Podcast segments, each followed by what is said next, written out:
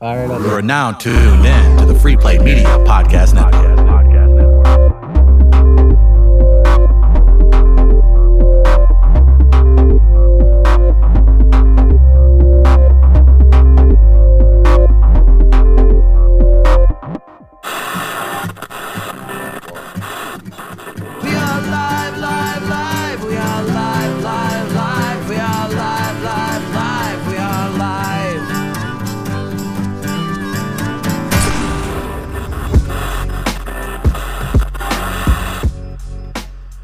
Are live. It's the Uncensored Podcast. Live we are, motherfuckers. Chris Denman, And I'm Terrell. Terrell Travis, the best Of email, Travis. the best email sign off you could have chose ever. We would have so many black guests if you would email people as Terrell Travis. I'm, I was thinking about changing my whole my whole look, my whole sound, my whole name to Terrell Travis. Hey, everybody, it's just Chris and Trav today on the Uncensored Podcast. Um, Michael Gaines out with an illness, and uh, we're getting things kicked off right on a Monday. We did the radio show early s- earlier, St. Louis Live. Just the two of us, Trav, like the old days. Just the two of us. Remember that, man? We were like Will and Jaden today. Were we? I shared you. Yeah. Yeah? Yeah, that's exactly what I can see you being the Will Smith in this relationship Oh, okay. and me being Jaden. Oh, Jaden. Based I thought you on said Jada. No, based on the Get it? relationship. Share you. I saw that. Hey, everybody, we got things happening here in St. Louis. July 1st, Southtown Pub. They're doing a sipping shop for the ladies. Men, you're welcome to, but it's 1 to 3 at Southtown Pub. And then at night, starting around 7, we're going to do a trivia and chill. Come hang out, meet our sponsors, meet us, hang out, do some trivia. Be a good time. It's in their new event space, again, Southtown Pub. Uh, I'm excited about it. What else we got? Thursday, you're getting your beard removed for the radio show. I am. This is going to be one of the darkest days in the history of this show. I don't know why we're celebrating it. I don't know why we're going out on the road. But the fine establishment where we will be shaving my beard, I'm sure will appreciate the business and we appreciate theirs. So if there is a silver lining in me losing my beard, it's the opportunity to be able to work with a new business here in St. Louis. So it's not all bad. Dating life, it's going to hell. Friendships, gonna lose a few. Awkward stares from homeless people, mm-hmm. tons heading my way. So it's just us today for the uh, uncensored podcast. You want to talk over the beat the whole show? Mm-mm. No, Because that'd be it? just really awkward, and then we'll get to a point where I'm in the middle of the conversation and I just want to start freestyling, and that'd be rude, and I want to do that. Sam. Turn it up. What do you got? Yo, I was looking at Sam's girl, and she was coming out this place with the beautiful curls. She rocked my world. Yo, I said, hey, boo. Don't rhyme curl, and then girl, she was world. like, what's up with you? So I was like, hey, where is Sam? She's like, don't worry about who I am. I'm trying to see what you trying to do. Uh huh. Can we be booze? Ooh, booze. Yeah, Be Rabbit. that's uh, that's pretty. I would say that was flames. Mm-hmm. But uh, Probably Sam didn't hit you with the uh, record scratch end. you should. We're excited here at Shock City Studios. Uh, what's going on in our world? We talked about uh, again. You can follow the uh, St. Louis Live podcast feed. Uh, had a good conversation. Hit some local stuff, MMA thing today. Uh, tell me about this party you went to over the weekend. What was going on? Free booze, free food. What was it? Uh, a friend actually did a very cool event. He was celebrating his birthday, but he decided to do a birthday charity party where he rented out this space, and it's a local space uh, that's in Midtown St. Louis. It's a candy shop, uh, but Like a from the rap song? very much like it. Like Is you know there how a it- candy shop rap song? there is uh, Fifty Cent. Sam a- just looked at me like, "Oh yeah, yes there is." 50 Cent did a song. And but in that video, it's an extravagant candy shop.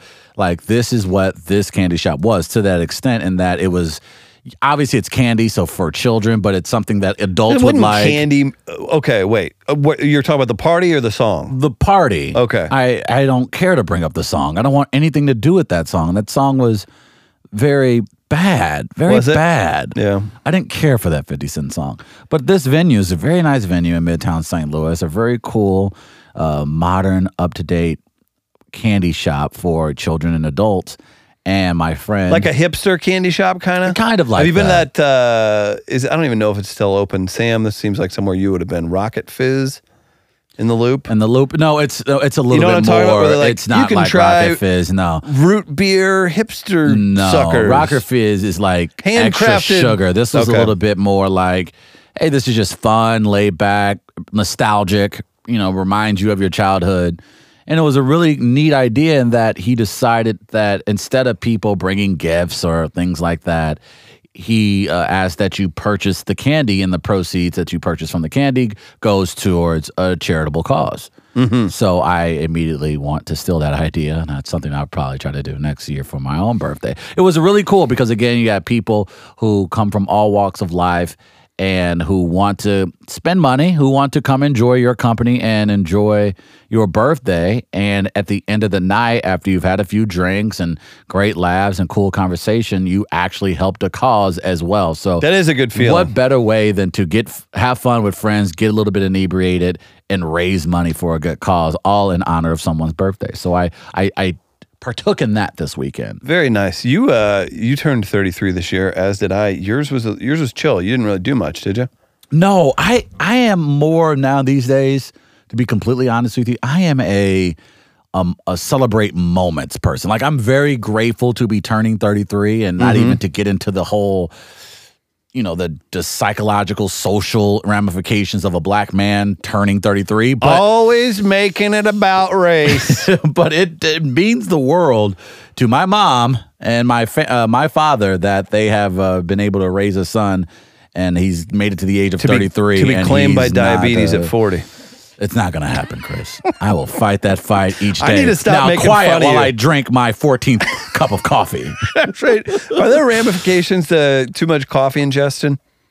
Oh yes, you like I I like the thing I struggled with this morning was that I decided not to go with coffee this morning, and I felt terrible. So those three hours of radio we Mm-hmm. So just that completed, means- that was terrible. That was bad for you? Like I didn't feel good or comfortable because I didn't have coffee. I made a conscious decision not to drink coffee. So then that's a real problem. no, not necessarily because I can. I don't drink coffee. Like the only time I drink coffee is before our show. But if you feel we're, uh, bad when you don't have it, that's an addiction, right? no, not necessarily. I didn't Sam- have to have this coffee. Hey, coffee. Sam! Sam. Can I get a clarification? Would you would you say addiction or no if you don't have coffee and then you suffer side effects if you Okay, so you usually have coffee, side effects if you don't. Wouldn't you say that's on the road to addiction? I think that's the definition of addiction. Thank you. Thank you. Sam's a scholar. I'm not addicted. He's got a great I feel t-shirt like, I feel on like we today. say addiction like it's something you it's a must have at all times. Like that's how I maybe classify an addiction because I I don't drink coffee on the weekends. Like so Saturday Sunday rolls around, I'm not drinking that just coffee. means your addiction is tailored to your schedule. Okay. Then I can I can I can go with that. Don't agree But with that me. This doesn't- was supposed to take up but- half an hour of us arguing. But that's but that but then wasn't that won't that go counter towards addiction? If I can No. take take days off? No, because think of it like this: if you have a twenty beer a night habit, doesn't mean you need to have twenty four beers. No, if my I don't see Does that as- make sense? No, it doesn't at all. Because I said something logical and No, I'm saying is if I feel like if you can put it down, Nobody without- else comes in, we automatically like, hey, remember we used to argue once in a while? Let's just do that for three hours. I can, I can, I can go without drinking coffee. Can you though? I can. Like I don't, I like. I feel like that's what addiction would be if you can't go without it. Mm-hmm. Like so, I can go without coffee. I wouldn't. I will substitute it with some other beverage, with a water or juice. But I can go without coffee. That's why I find it amazing sometimes when it comes to even marijuana, for that matter, that people just say it's a gateway drug. No, you're just looking for the next big high. I don't think like I think marijuana is more than enough for millions of people across this world. Like especially in America, I think marijuana is there are a lot of people who are functioning marijuana users. And that's the thing that I've always found hypocritical about marijuana and the the ban and folks taking forever to come around to recreational use and allowing it to be le- legal is that you and I will we know people, we know family members that would drink what three glasses of scotch almost a day while at work. Oh, well, you think about like Was that uh, what- was that think about the laborer Uh, okay, so you're going business like that. Yeah, you could you, you could say that where it was standard like uh, the Mad Men era ish. Which was overdone, and also Don Draper just like Jesus, this Was it overdone? I think it was overdone. I think there were. I mean, you got to unique think about situations. bar carts and a lot of the things that we have now, like how popular those restaurants and bars were that Yeah. that serve those kind of drinks. Like that era birthed the Cosmopolitan. That er, era birthed the No, no, no, Sex in the City. Well, yeah, the but they, but they birthed the like the, the drinks that we No, have right. today. It came from that era, having- and there has to be a reason for that. having a an executive in a tie holding a glass of scotch while he's having a meeting is a stereotype for a reason, right? right. Right. I mean, there's there's reasons for that. So yeah, I would say so. But then also you think of like uh, the construction guy or the laborer or something, or even a plumber knocking off at three thirty four. You know, you go grab a twelve pack. That's they're gonna twelve pack a day habit, right? That's a generation of people who did that forever. Like, and Mm-hmm. But not that specifically became- our parents, but we knew their parents. Do you think that's that. from? Do you think the okayness with that is from the fifty plus years of really good marketing, though? Wouldn't you say I'm sure that? has a lot to do with it. Because even throughout time, I mean, you can even see it. What uh, was it? Thomas Jefferson that didn't drink. There have been smart leaders that are like, nah, that'll fuck you up. You know what I mean? Trump doesn't drink. And he's successful. I, I I think that's bullshit. It is weird. I'm He all drinks. for sobriety. Oh, you think he drinks? I don't think he does. I think he thinks he's like on another level because he doesn't. Although he does indulge in shitty food, which There is you go. funny. Okay, It's like there you, you can't act like you're some Yeah. optimal human being Yeah. when Joe Rogan's uh, stoned and shredded. You know what I mean? Where Right. Joe Rogan knows That's a good point. he can have a few drinks here and there. We talk about Joe Rogan a lot. I don't know why. I, well, he's doing what he wants. That's why we're all jealous. I talked. I did a float lab. I mentioned that at Presence Float Center. They're about to be on board, by the way. That's why I keep talking about them. Uh, and he made a whole industry out of floating. Remember that? Right. People like five years ago, he was talking about uh-huh. floating. Now that's a thing. No, but if you have a guy like Joe Rogan, who's a podcaster, comedian, and MMA commentator, he can smoke a little weed or a lot of weed. He can have some drinks now and again, and he knows how to keep his body in tune. But he's- don't be the leader of the free world, coming down on people for for whatever you're going to come down on that's the for, and then be a fat ass who is way way unhealthy yourself. Well, that's the thing, and that's what I I often have an issue in regards to having to reconcile is that I th- there are a lot more people that aren't like Joe Rogan in that they're f- not only extremely functional but and very successful, but Joe Rogan is in a field where he can be open about it. And I think that's the only thing that's and we're not all him- Joe Rogan. Please no, do not try and but smoke no, like but he I can assure you, Chris, that some of the most successful people here in this city, in the city of St. Louis, I will, I will, ver- I will guarantee you that they smoke marijuana. I will guarantee you that the C, the top, out of the top ten CEOs in the city of St. Louis, five of them smoke marijuana. you think? There's, there's very little doubt in my Uh, mind. I think There's very I little doubt in in my mind. I think in ten years that would be correct because you'd have people our age into that. I mean, I'm where do you think that eh, where, where do you think that culture began? It began with them.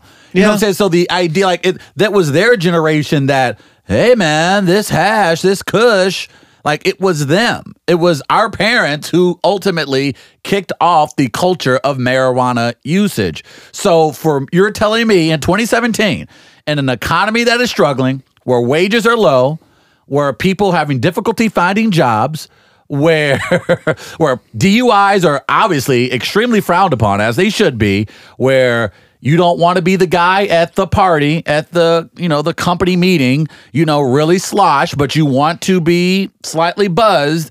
You're telling me in all in this era of divisiveness and conflict and controversy. Divisiveness. It's I will go D if I wanted to, my friend. But if in this era of all this that's going on, you're telling me with all the pressure on these folks' shoulders, they're not smoking a little something, something?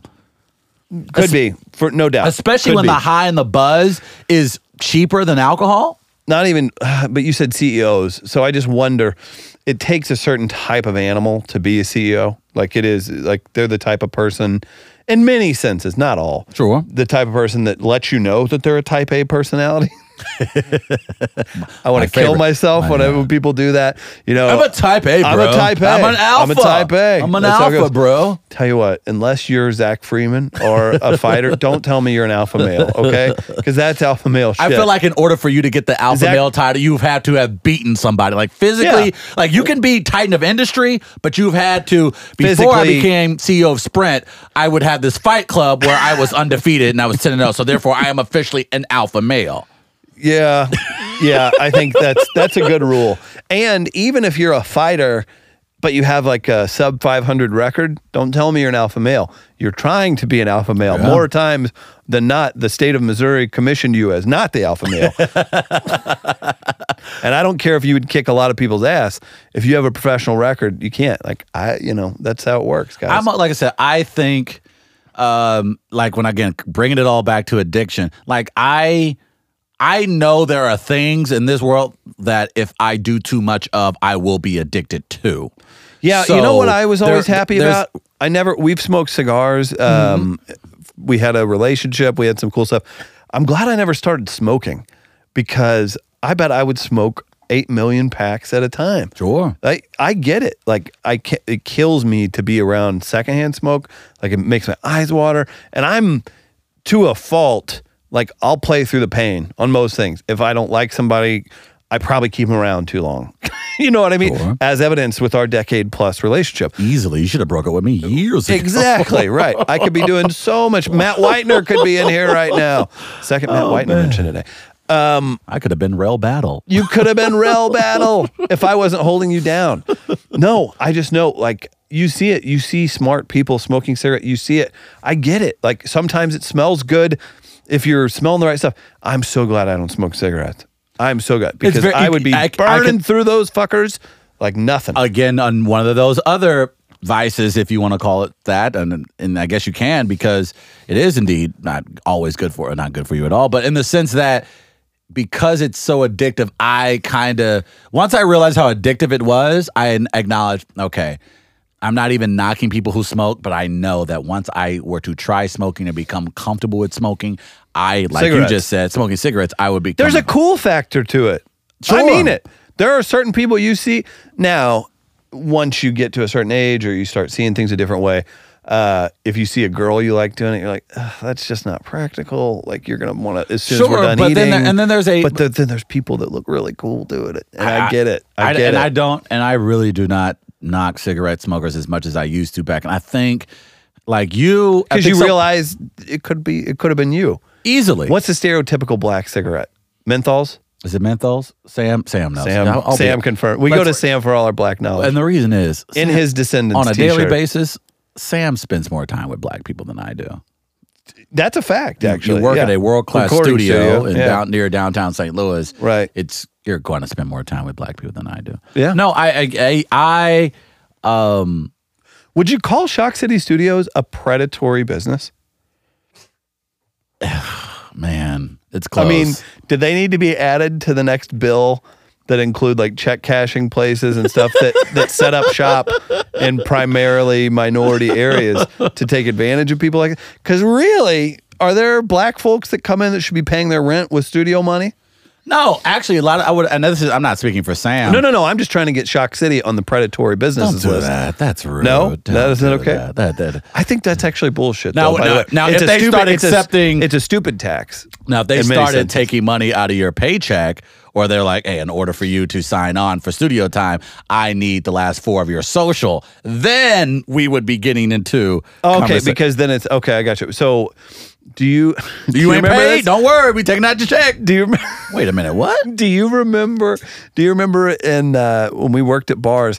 There was a bar that would allow their employees to run their tab as credit. Yes. and they would remove it from like line cooks. So obviously a server will have cash after every shift, right? Right. Most of the time, or a bartender or something like that. So if they want a beer, they're going to buy a beer.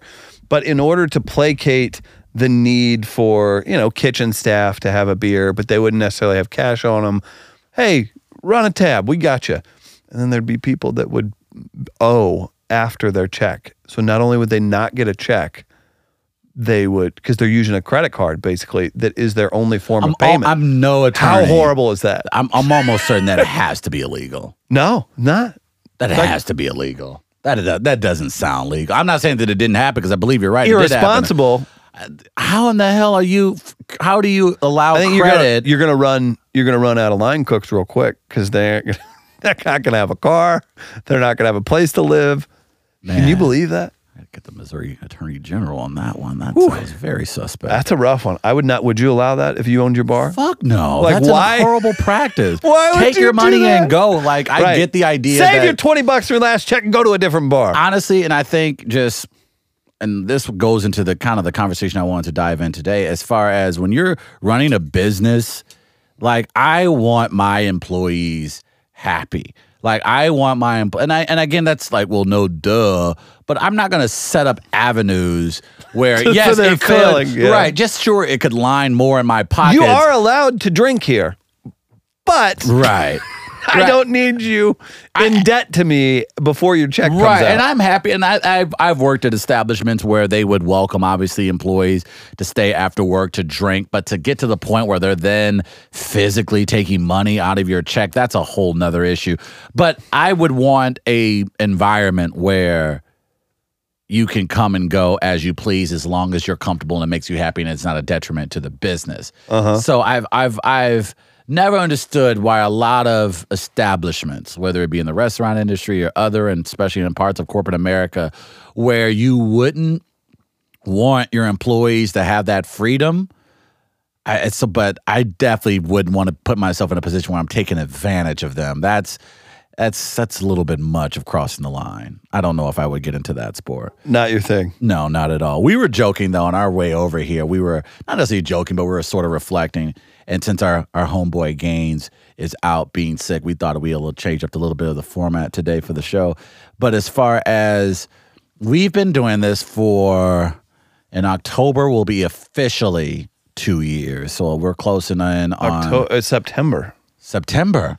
Good. Because we had to push man. the party to October. That's Technically, right. we started like September 5th or 6th, uh, almost two years ago. we've been doing this for two years. So we went from essentially starting a show that naturally evolved into a small business. Because if it's one thing about Chris and myself, like we again, we we we want to call I'm ourselves tired of alpha clocking male. in. We I don't want a regular job. and we did that. Like Chris and I, we did the um the serious nine to fives. Like you have done sales for a long time. Before me officially becoming full time in radio and podcasting, I was working for the state government. I ran a restaurant. I was a basketball high school, a high school basketball coach. Like I did my Just think how much better your life would be. if I was a high school basketball. I and to this day, I love the game. Uh, Yeah. Just when you're a high school basketball coach, uh, it's kind of hard to pick up the phone and call Sallie Mae and say, "I ain't got it," they ain't paying you like Phil Jackson when you're coaching high school basketball. But I think when you jump into these ventures, now we're going into two years. I I always appreciate the journey while we're in it. And we talked about on our radio show, we discussed the BET Awards that took place in LA last night. And a lot of times those award shows do become practices and vanity.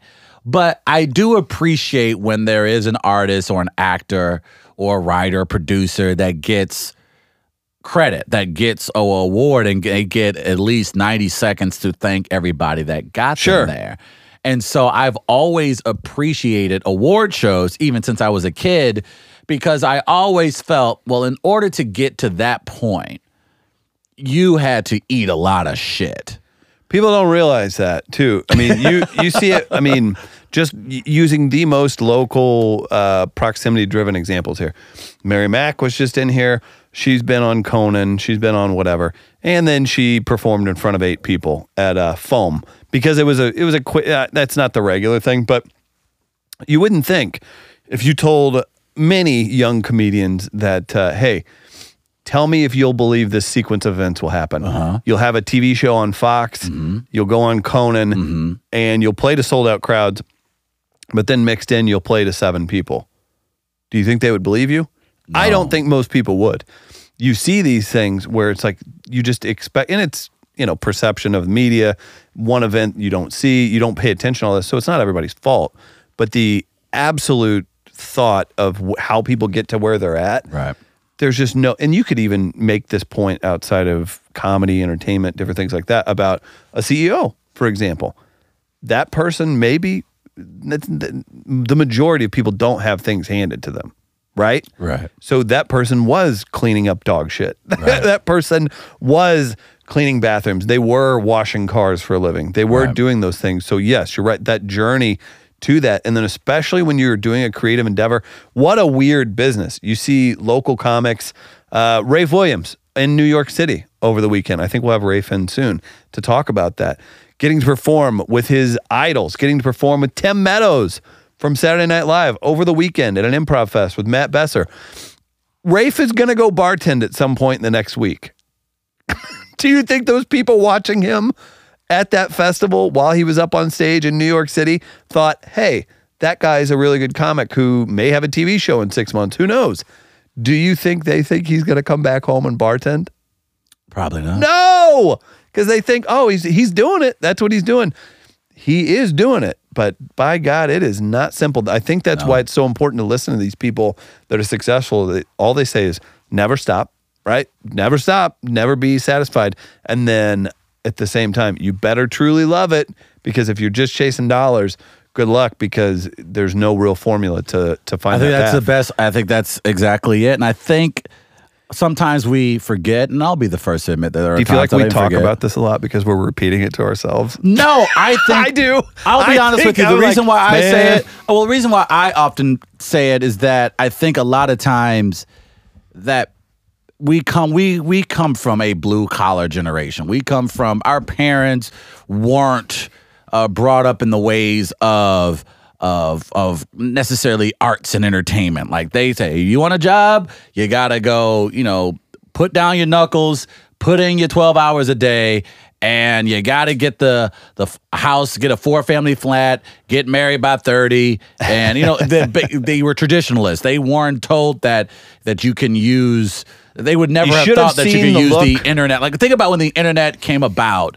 Did you ever think like and we were in elementary school. We were and Sam, you weren't probably even born when the birth of the internet began. Sam's currently 14 and a half He years is, old. he has to be. But when you think about 14 that, and a half year old I've ever seen. but I don't think we ever envisioned that something like this you can make a living off of, or that you can build off of, or that you can start a small business from.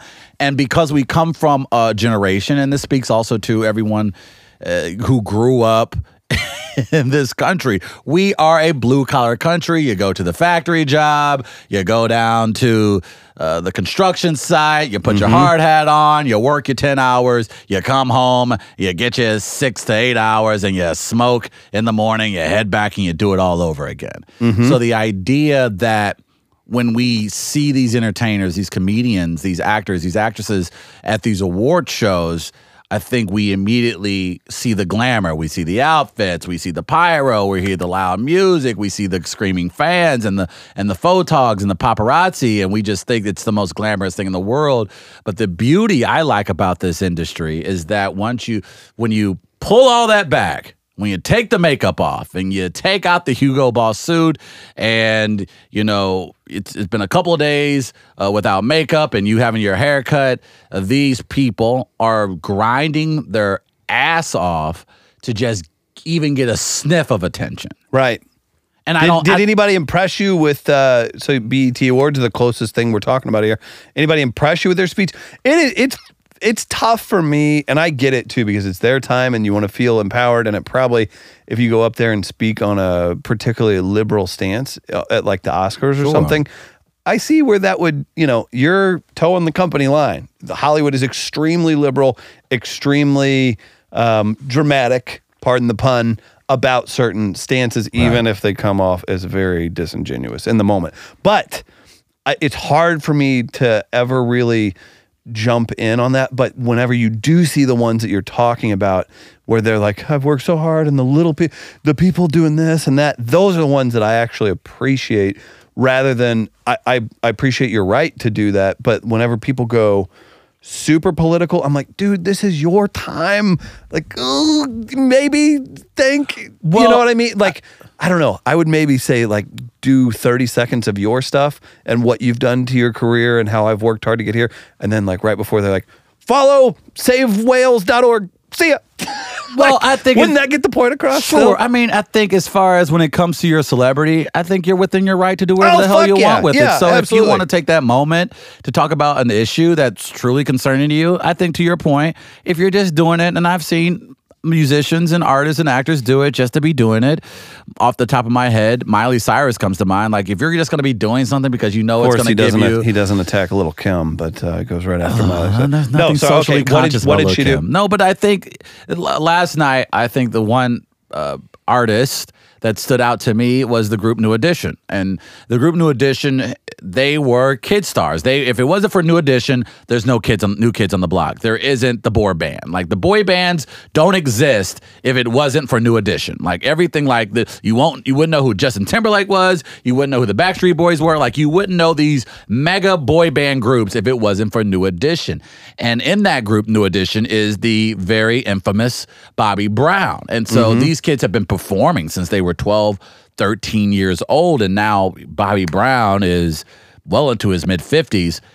When you see and know what they've gone through, and they will be the first to tell you, I put myself in that situation. But to see them go through that, these guys had hits. And for the first part of their career, Chris, they still lived in the projects. Like Right. these guys had like three number one hits. Like think about three number one hits in America today in this medium. Well, you're you, you should yeah. you should own probably an island. If you Right. have three back this was in the hits, day that uh, a one-hit wonder could. I don't want to say be set for life, but the way if your deal was done right, maybe and a one lot of hit, those deals weren't done right. Right, yeah. very true. One hit could have sustained you for a long time. Granted, you'd never be heard from again. Sure. Truly, one hit wonders were a very real thing back then. I think there's too many outlets and too many options now that either they expose people quicker so you don't have as I'm sure there's plenty of untalented people. I'm trying to Right. walk through this. Untalented people that come through due to uh, you know computers and things like that. But the hype train behind them continues to roll on some form. Because say your music career stalls, you can go do a reality show. Your Right. publicist or somebody, you can go do the podcast. You can put out a book. You can do that. Whereas like used to, you would truly never hear from a one hit wonder ever again. And then there were a lot of gatekeepers back in the day. So for a band, a, a group like New Edition, who struggled with money issues, struggled with growing up in the poorest part of Boston, Boston, mind you, again, Yeah. African Americans uh, in Boston in the 70s, early 80s, you can only imagine what those families had to go through. Uh, these guys then make it, then the natural egos come into play. Then money issues again come into play. Then attention comes into play. Then radio spins come into play. Yep. And then for you in 2017 to not only have overcome all of that, but to still be alive, uh, to still be able to now go out on tour, which they're going to do this fall, and still have a following. I think that's just a testament of of true perseverance. I think, and and I think it's easy sometimes uh, for us to dismiss that because again, you're just saying, hey, you're singing into a microphone. You're inside a air conditioned studio. So what work are you truly putting in? But these guys have had an impact on millions of people's lives. They've been able to change the fortunes of their family and friends. And so to see people go through a storm like that and then end up where they were, it was fun to watch them say during their acceptance speech, I thank God, and them actually mean it. Because again, you talk to a lot of those guys, hey man, I was doing cocaine, hardcore in the early 90s. And I think, Chris, if you've done the math, everyone who did hardcore in the early 90s died or Right. is dead. And so for you do to the math on the age that they were in the 90s. Yes. Imagine it's one thing to be 28 with a coke problem. Mm-hmm. Try being 20 with a coke problem because you will not hit the brakes, right? No, you don't know. And you got people who are bringing it to you Mm-hmm. at all. When you're on tour, every stop. Imagine, like you said, every stop. We've heard this in regards Whether to whether it's women, uh, money, Artie Lange. booze. Artie, people would bring. Uh, uh, They eight- just did it recently. they bring eight balls. just recently, people trying to give you heroin when it's documented you're an addict and you're trying to recover. So then imagine that. So then imagine back in the er, in the 80s and early 90s like a, you're you having a coke guy. You having a coat guy. and, That's then, not and, real and then not only that, like it was understood. Oh yeah, man, that's that's uh, such and such's coat Well, guy. you heard that's what, did you- John Witherspoon What said. did you think about John Witherspoon? That was a great conversation. We- I want to get into more of that uh, style. Um, with obviously, you're not going to have people that have spanned comedy careers since the '70s and been around for Cosby and Pryor and fucking Right. Sam Kinison, all that live. But I do want us to continue to go down that path of, hey, we're actually pretty good at this, and we get people to open up. Let's keep moving that. So uh, I don't know, tweet us or uh, Facebook us if you don't like that direction. First of all, go fuck yourself. Ooh, spice no, that meatball. Let us know though. We like to hear uh, what direction you want the show to go because we we're pulling ourselves in about fifty different directions, and I like it because it keeps doors open. But uh, there's format things that we can change up and look at. But I do I like that. What did you think of his earnest uh, and, and candor responses? Candid responses. I mean, that was Uh, when that was great to see that, and he didn't flinch when I brought up Cosby. That's a guy. Which I was flinching on the inside. I was like, man, should I just leave it be? Is he going to say something? He's an, he's a 75 year old man. Is he going to say something to you know that's not going to be very well received that I set him up for? You know, you have that. I think we don't have that responsibility, but we're not that kind of show either. No, I think look, if anything, when it comes to this particular show, this podcast, um, I want to give you the room to speak as candidly as possible. If you want to go into the Cosby, I want to create the environment that allows you to go as far into Cosby as you wish to go. I don't think we have to be the guys that walk you down that path, but if that's the path you want to go, so be it. One thing I enjoyed before I get into my assessment of, uh, uh, of Mr. John Witherspoon is what I enjoyed with Donnell Rawlings is that he was more than happy to talk about how people come up to him and know him as Ashy Larry. Yes. I always have felt when you create those type of characters, and we've seen this kind of mocked in films, when you create this character and everybody knows you for that, mm-hmm. and when you're ready to maybe turn the page or start a new chapter in your life, it's difficult to do that because that's all everybody But- knows you from. Wouldn't you rather have that to go off and be given that But opportunity that's what he illustrated. break away from that? But that's what he illustrated, and that's what I appreciated in him at least saying, "Look, a lot of people don't get that iconic character. A lot of people don't get as far as I've gotten in comedy. Who am I then to turn around, bust my ass to be able to come up with that character, only to then shun it when people appreciated that character, literally and turn your back out- on it, right? yeah. And people come out and spend their hard-earned money for you now it's one thing if you like scream it out at a show and you want them to see it. I'm sure part of Donnell's stand up from time to time, he'll delve into the Ashy Larry character. Yes, And I'm or- sure people who'll or see him say out. he doesn't. I didn't see his stand up when he was here, but let's use Jonathan Kite as an example. I've seen him do this. People do come out because he, of the character he played on uh, Two Broke Girls. Two Broke Girls. But then, and he'll acknowledge it. But if they keep yelling out like, "Oh, do uh, fuck, what's his Olaf. Olaf, Olaf, do Olaf," he'll literally go, "Hey, bro, it ain't that time. This is this is stand up comedy. It's awesome. You like it. Pay attention and shut the fuck up."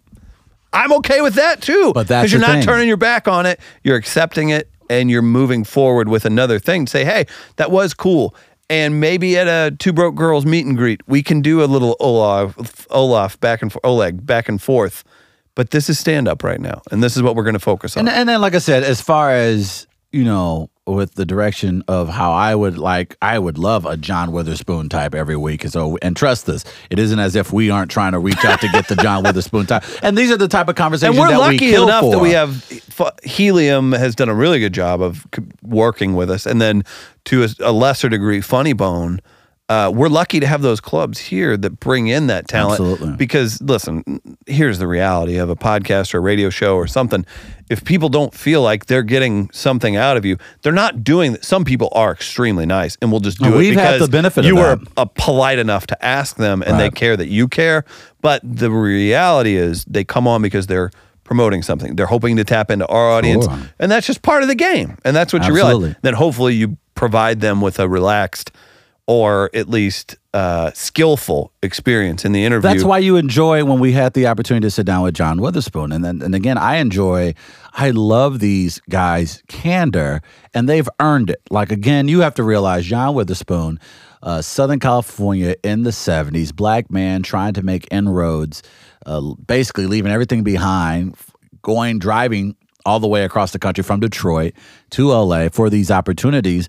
And this guy has worked with some of the most ridiculous personalities. When I say ridiculous, I'm talking larger than life type of personalities. Robin Williams and Sam Kinison. Like think about if you think about the origin. Like you thought Robin Williams in the year 2000, that was a man. That is some character. If you thought Sam Kinison, man, that is some character. Like okay, imagine the birth being there at the birthplace of their personalities. Right. Being- imagine being at the birthplace of Robin Williams establishing himself. You thought he was off the walls. You know, a handful of years ago before he his was passing. allegedly geeked out of his mind 24-7 on coke and just at the height of his just madness right And then you look at a guy like Sam Kinison. Oh, boy. And you got again, you got, and then you're in a, you're in what late seventies, early eighties, have you heard Hollywood. have i brought that up how mark Maron's talked about how he uh what did he do he did coke for like three days he was hearing voices for like months afterwards after a coke binge with sam kinison because like mark Maron was a kid working at this comedy store Right. and kinison would kind of take him around with him but just Took him under his imagine, but then imagine again, you're talking Pryor. You're talking Kinison, you're talking Robin Williams, you're talking David about all these pa- personalities, and you're talking about again. We're not just talking, oh, those were decent comedians. We're talking about guys whose personality were just larger than anything in the world. right when a guy like John Witherspoon's hung around those type of guys and been in the industry for as long as he has, that interview made as much sense of any interview than that we've ever done. And that I expected it to be candid. I expected him to be I didn't know what to open and expect honest when it came to because with those guys, when you endure that, ain't no little social media flap, ain't no little TMZ article going Mm-hmm. to phase you because you were around the industry when it was the Wild West. Like Hollywood was like Hollywood to today's standards still has its moments. Don't get us wrong. We sure, were sure, out there in LA, but Hollywood back in the 70s and Well, the you had 80s less. You the- had come on, less, man. less Big Brother, less. Uh, like, listen, you could backhand an unruly fan. You could think about that. And you wouldn't hear about it. Like you can no, do it. You can do a and set on a so. Friday night. If you were, the, yeah, if and you, can weren't backhand famous someone, and it was yeah. you and uh, five of your boys out, like let me tell you what would happen to mo- any, not my group of friends, not your group of friends, most groups of males if they're leaving a bar and somebody comes up and is acting aggressive towards them or something, there will be a physical confrontation, right? Sure. Then you take away security cameras and cell phones from that. Can you imagine some of the shit that happened? Because people, the general public, are stupid, right? You get Right. guys that just get drunk and they, oh, there's a famous guy. I'm going to go up and talk shit or whatever. But back to John Witherspoon, I didn't know what to think. A, he's an old, he's older. He's 75 years old. You don't know what that means. He was very with it. You know what I mean? Like Right. that. He was not your typical 75 year old. He's on tour. He's super tired. you never know what his flight schedule was like. Uh, he is another one of those that's very well known for a few different parts and kind of goofy parts too. Maybe he was going to be somebody who was very um, feel very felt slighted by that as well. And who knows? I'm a white guy. This is an old black guy who who knows what his experiences have been. Obviously, very open to talking about everything, and maybe that was bad on my part. But those are the things that go through my head whenever you have somebody like that come in too. which is understandable. And I and again, I won't pretend that I knew exactly what was going to come out of his mouth. But John Witherspoon um, is is so accomplished and and always in high demand. I like that he's like still trying to get that money, man. and not only that, but I, and I but that's I I love that he continues to like to work, but he also understands his worth. Hey, if you love my character so much, if you love my personality so much, well, this is the going rate. And I, I, I honestly don't have a pro- I don't have a problem with that because people have made the Wayans brothers probably don't get the seasons they get out of their show without him. The Boondocks maybe doesn't jump off the page for Adult Swim if John Witherspoon doesn't lead lend his voice to that project. Black Jesus maybe doesn't jump off the page or get going without getting John Witherspoon on board.